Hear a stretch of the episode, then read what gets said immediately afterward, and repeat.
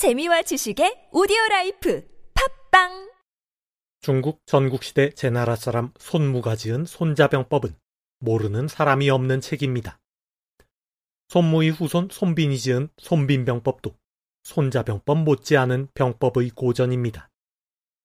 이 밖에 전국시대 위나라 장군 오기가 지은 오자병법 역시 전쟁의 바이블로 지금까지도 여전히 그 가치를 인정받고 있습니다. 이 책들은 지금 읽어보아도 전부 지당한 이야기라 절로 고개가 끄덕여집니다. 그렇지만 한 가지 궁금한 점이 있습니다.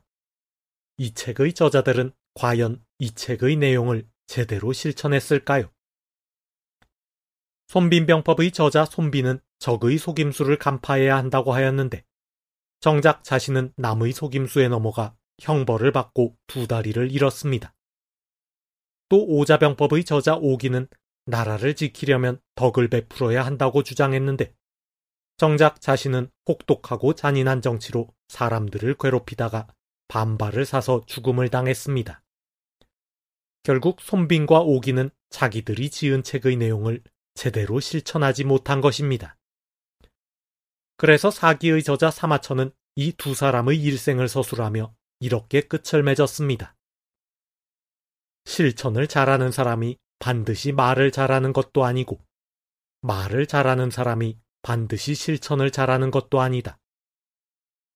사기 손자오기 열전에 나오는 말입니다. 말은 어눌하지만 묵묵히 실천하는 사람도 있고 말만 번지르르 하고 실천이 따르지 않는 사람도 있습니다.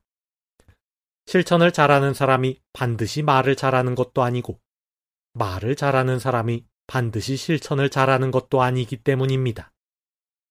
당연한 이야기지만 우리는 늘 말만 잘하는 사람에게 속곤 합니다.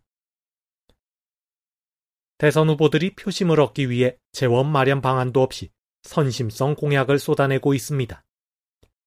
말을 잘하는 사람이 반드시 실천을 잘하는 것은 아니라고 하였습니다.